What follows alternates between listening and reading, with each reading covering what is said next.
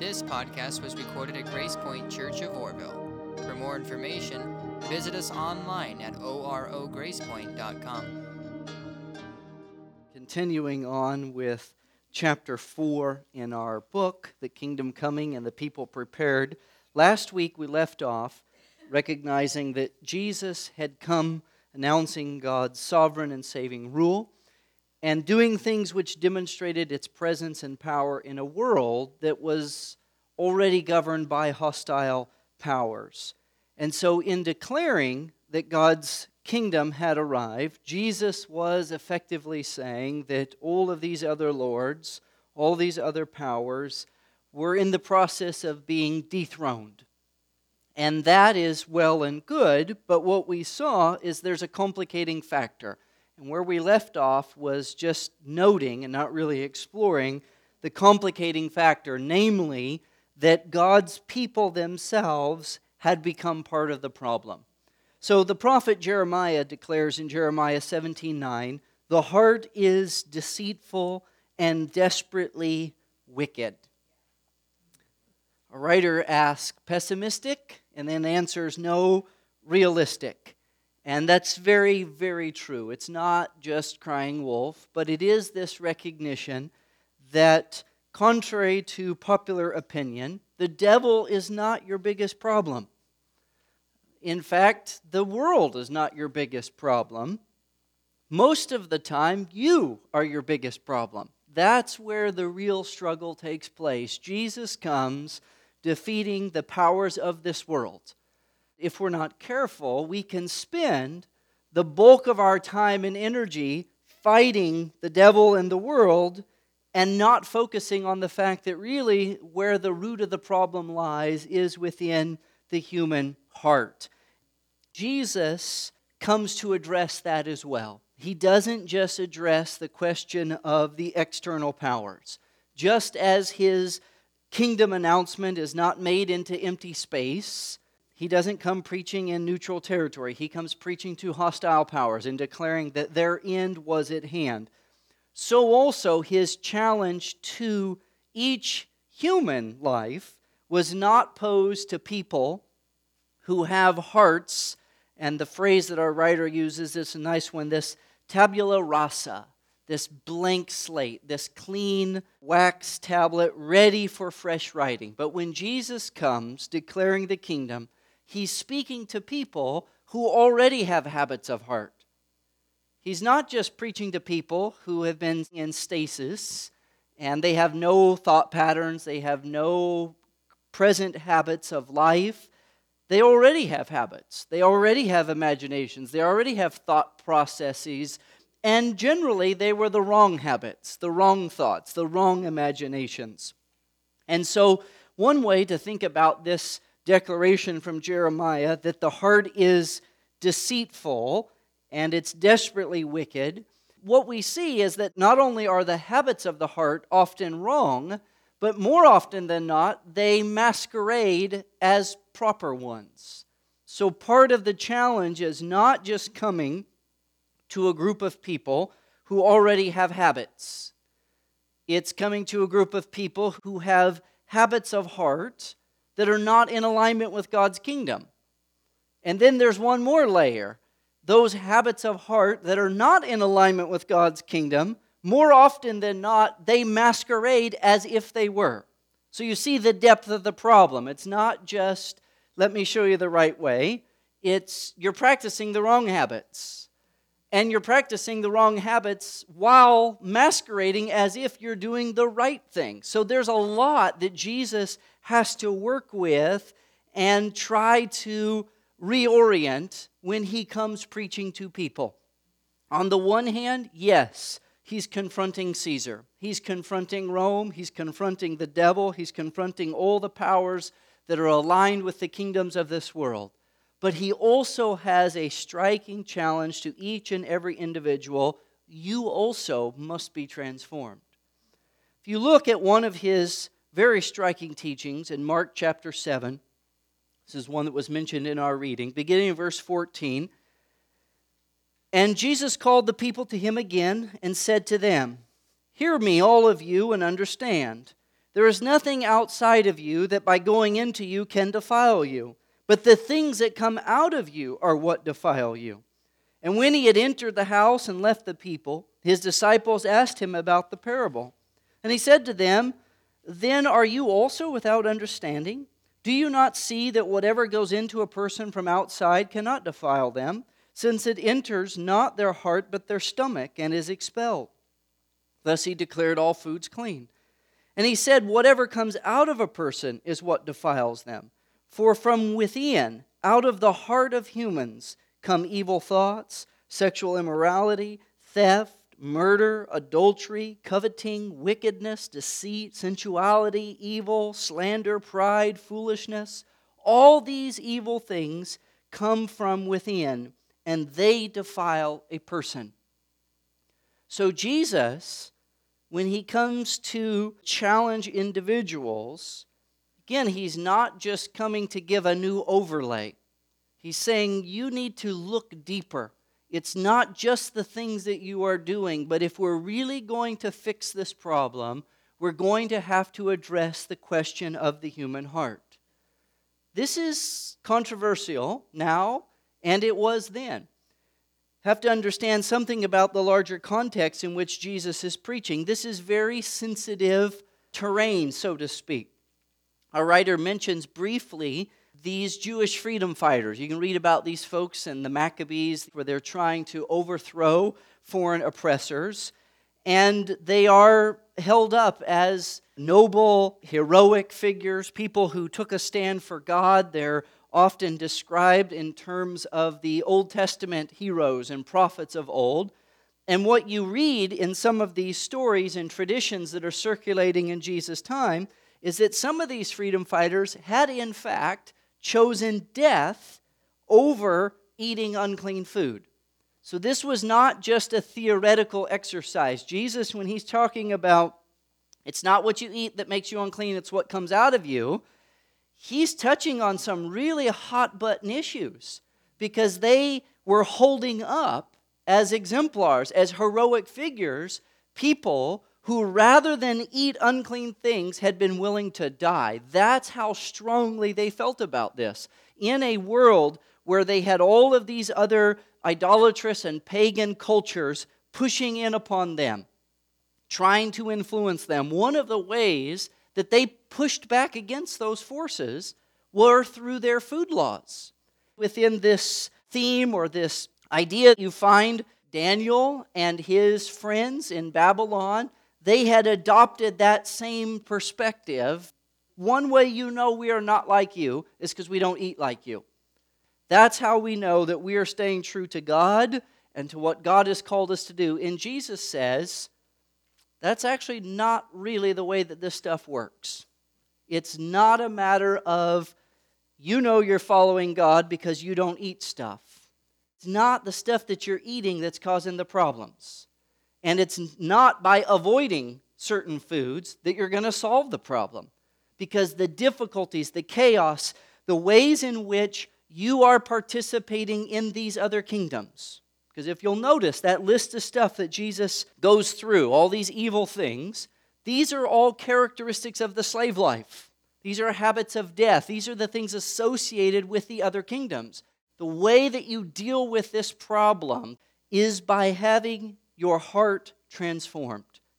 You look in the gospel, what's striking is that Jesus declares that his kingdom, this work that he is announcing, this ministry that he's been given, at its core is in fact the cure for this sickness of the heart.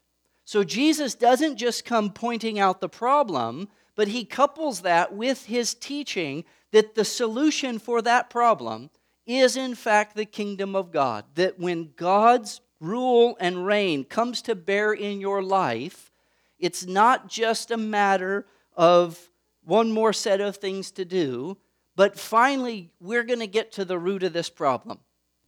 You can take a four year old and put him in timeout for being selfish. When they're 22, that opportunity has long since passed. Long since passed. And Jesus here is not saying that what had happened before was wrong. He's not saying all that the law of Moses that that's invalid. Oh, on the contrary, Jesus believes very much in the law of Moses and the teachings and the commandments of God. He's simply saying that's not the solution. Paul talks about the law being a schoolmaster to bring us to Jesus. Jesus is saying if you really want to fix this, you're going to have to fix the heart. And the early church, they grasped this, they got it.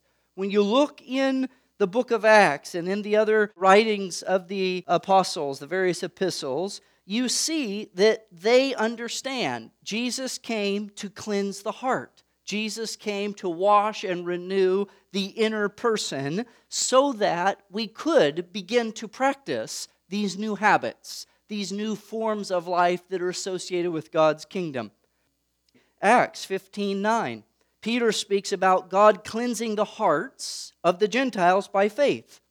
In 1 John 1 7, the writer declares that the blood of Jesus cleanses us from all sin. Jesus himself told his own disciples in John 15 3 that you have already been made clean by the word which I have spoken to you.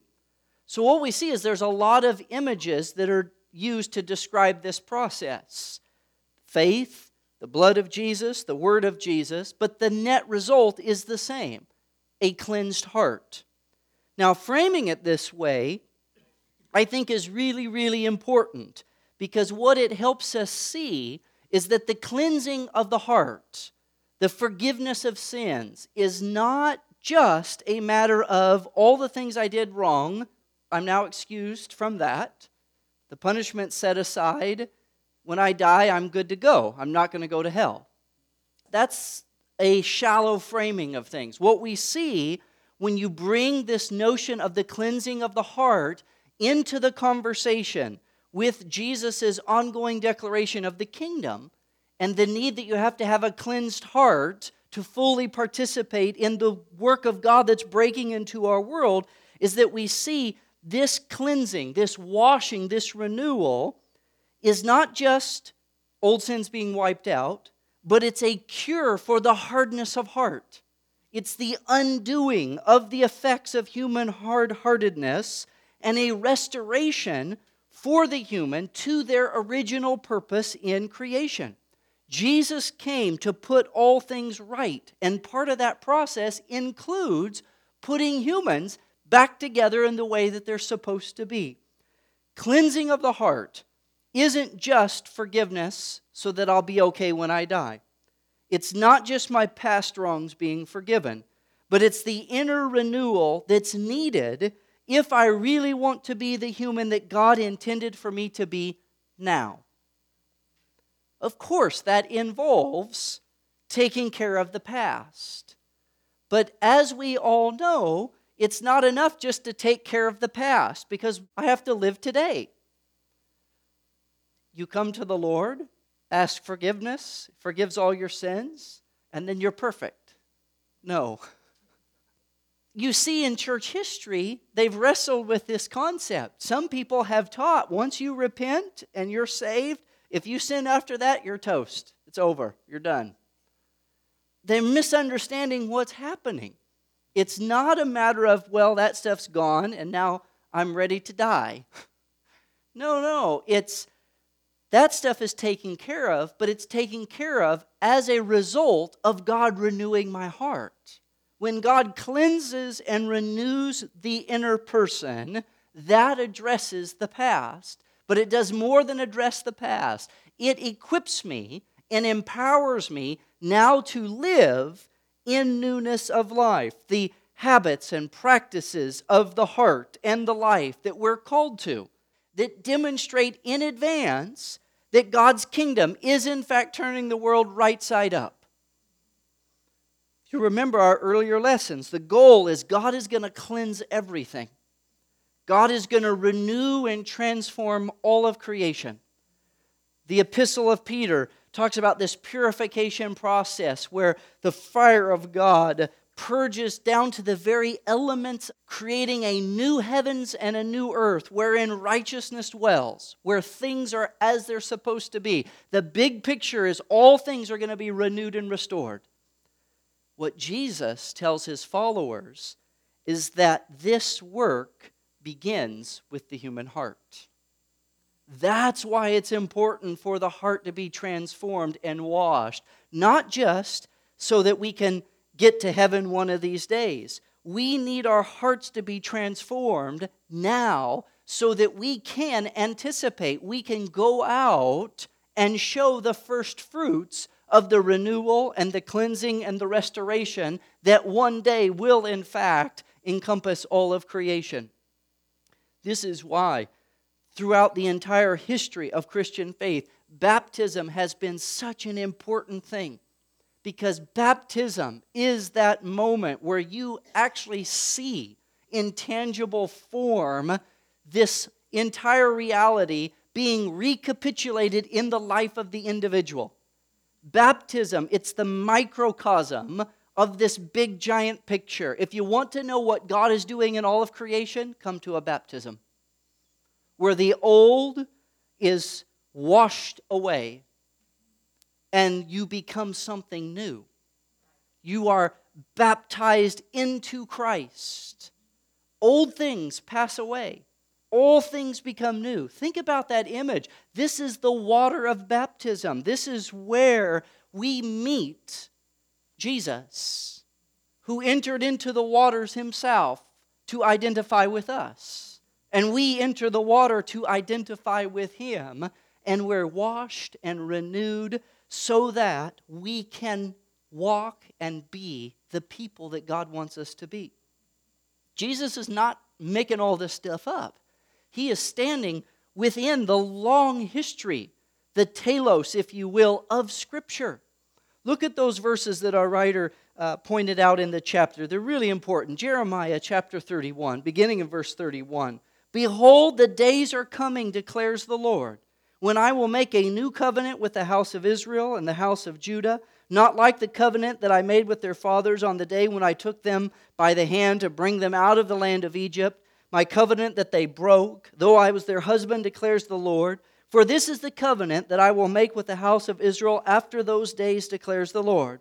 I will put my law within them, and I will write it on their hearts and I will be their God, and they shall be my people. And no longer shall each one teach his neighbor and each his brother, saying, Know the Lord, for they shall all know me, from the least of them to the greatest, declares the Lord. For I will forgive their iniquity, and I will remember their sin no more. The prophet saying, The day's coming. Yes, there's going to be a forgiveness.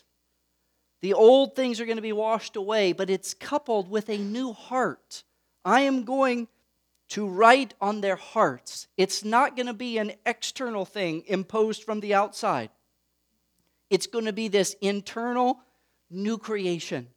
Ezekiel, writing in Ezekiel chapter 36, beginning in verse 25, the Lord speaking through the prophet, I will sprinkle clean water on you, and you shall be clean from all your uncleanliness, and from all your idols I will cleanse you and I will give you a new heart, and a new spirit I will put within you. And I will remove the heart of stone from your flesh and give you a heart of flesh. And I will put my spirit within you and cause you to walk in my statutes and be careful to obey my rules. A couple of interesting things here. There's this cleansing process. Ezekiel saying, You need to be cleansed. You need to be washed. You need to be purified I'm going to do that. And part of that process involves me giving you a new heart. So when Jesus stands within this trajectory and preaches and teaches his followers about food and the kingdom and all of these other associated things, what he's saying about Christian virtue is this. First, God must cleanse the heart if God doesn't cleanse and transform the heart, you're not going to be able to walk in this new pathway. No amount of rules, no amount of following your own inner desire is going to help you get there. You have to have a transformation of heart. Now, what we see with these scriptures and also Jesus' own teaching, including the one that we read in Mark 7, is that Jesus took it for granted, as all these other folks did, that the behaviors he listed are wrong. All of these things wickedness, slander, pride, deceit the rules still matter. Again, and it's important to note this we're not playing off virtue and character against rules we're trying to situate rules within the proper framing so that they make sense. The rules follow the transformation of the heart. You can't get to the right place just by doing all the things that you think you're supposed to do. It takes a work of God to transform you, to empower you. Otherwise, Jesus' message would just be one more self help message. And that's not the gospel. It is popular today, I know that, to recast the gospel in terms of this self help, self empowerment movement. That's not scripture, though. This is not one of those things where you learn the right techniques and then you go practice them long enough and make yourself into a better person. Are we called to anticipate and practice the habits of heart and life that go along with the kingdom? Yes. But that's only possible once God has begun a work of renewal in our own hearts. Paul, in 1 Corinthians 6, I know I'm getting a little head with Paul. He's in our next chapter, but it's important just to note briefly here. In 1 Corinthians 6, beginning in verse 9, Paul talks about the kingdom of God. And he says, don't you know the unrighteous will not inherit the kingdom of God? And then he goes on to give a whole list of characteristics of unrighteousness. It's important to point out here, he's not talking about if you do these things when you die, baby, you're going to burn. That's not even on the radar here. He's saying the kingdom of God that Jesus has been preaching, it's breaking into our world. And if you want to inherit that, you can't do these sorts of things. They're incompatible with the kingdom of God. God's justice and truth cannot be presently manifest in your life if you insist on going around lying. You keep lying, that pushes out the truth. It, it's not, it's not going to work. But notice how he follows this up in verse 11. And such were some of you, but you were washed. You were sanctified. You were justified in the name of the Lord Jesus Christ and by the Spirit of our God. This is a reference to baptism. Anytime you hear these folks talking about the name of the Lord Jesus Christ being washed, that name being called, more often than not, this is a reference to early Christian baptismal practices where the name of the Lord is called over the believers Every single early Christian, this is the process they went through. They hear the news, they repent, and they don't just carry on, they go down in the water with the name of the Lord Jesus Christ being called over them so that they can come up out of the water with the power of the Spirit and launch on this new life. All of us here are guilty of unrighteousness. How do you move beyond that? You have to be washed and sanctified and transformed by God. Notice in the Gospels, Jesus does not say, God loves you and has a wonderful plan for your life. He doesn't say things like, I accept you as you are, now just go out and do whatever naturally comes to mind. I love you, follow your heart. Now, the Lord does love you. He does have a great plan for your life. He does accept us. He does want us to live good lives, but he frames it like this. Mark 8:34. If you want to be my followers, deny yourself, take up your cross and follow me. Those are the terms that Jesus sets out. He speaks about losing one's life in order to gain it, as opposed to grasping and clinging onto it and as a result, losing it for sure. Jesus is called to discover in the present time the habits of life which point us forward, which anticipate the coming kingdom of God, only make sense when we learn to follow Him. Our writer has a little excerpt from this theologian by the name of Dietrich Bonhoeffer. When Christ calls a man, he bids him come and die. Why is that so important? Jesus taught that humans have a sickness of heart, that all attempts at self remedy or betterment cannot cure. That's why we need Jesus. He doesn't come just pointing out the problem so that now we can fix it. He doesn't just diagnose the problem like some of the other Greek philosophers and say, you need to transform your character, get to work. He diagnoses it, but then he makes it clear yes, the sickness of heart has to be dealt with, but it is a work that begins in God. It's a work of grace that takes place in one's life that allows one to now take up these new habits, these new mindsets. If we can say it like this if the project of God's kingdom is to be truly realized, people being gathered in to God's ongoing work, practicing their new vocation, learning the language associated with the life of freedom, setting aside the habits of the slave life, this matter of the heart is first and foremost on the list of things that have to be addressed. The corruption, the decay, the chaos of the old world, of the old human heart, these habits and patterns of thought, imagination, and life, they can't just be overcome they have to be killed. That's what Bonhoeffer is saying. That's what these writers are pointing towards. When they read the scriptures, they see quite clearly when Jesus calls you, it's not, yippee, let's just take off and have a good time.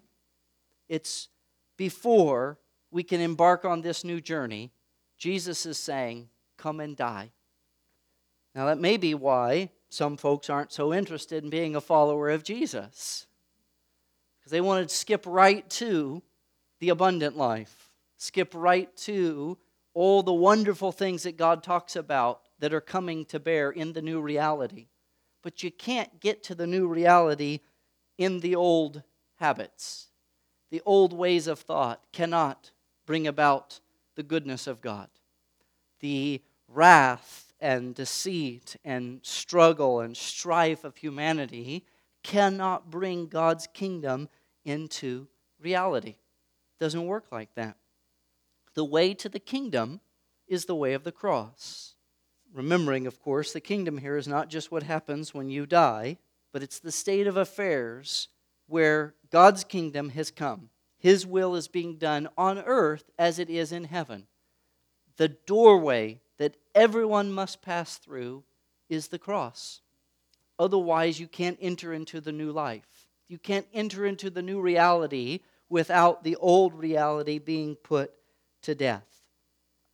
Our writer in, in, in the chapter makes an observation I think is really, really, really spot on. He says one of the telltale signs of the corruption and decay of the old life is human pride. And because human pride is such a primary indicator of the old life, this should clue us into the fact that there would be no place in the life to come for the kind of virtue which saw itself as being self made. That's the old life. That's not the habit of freedom. This transformation, that's a work of grace, it's because of the work of Jesus. And so, in this sense, Jesus is our leader. He's the one that we are following. He calls people, Come and follow me. But it's important to be accurate about what we mean when we say we're called to follow Jesus, that Jesus is the new Adam, He's the model. Because if we're not careful, we get mixed up about what that means, we set ourselves up for failure.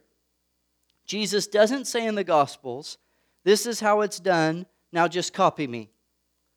He says, Kingdom's at hand, take up your cross and follow me.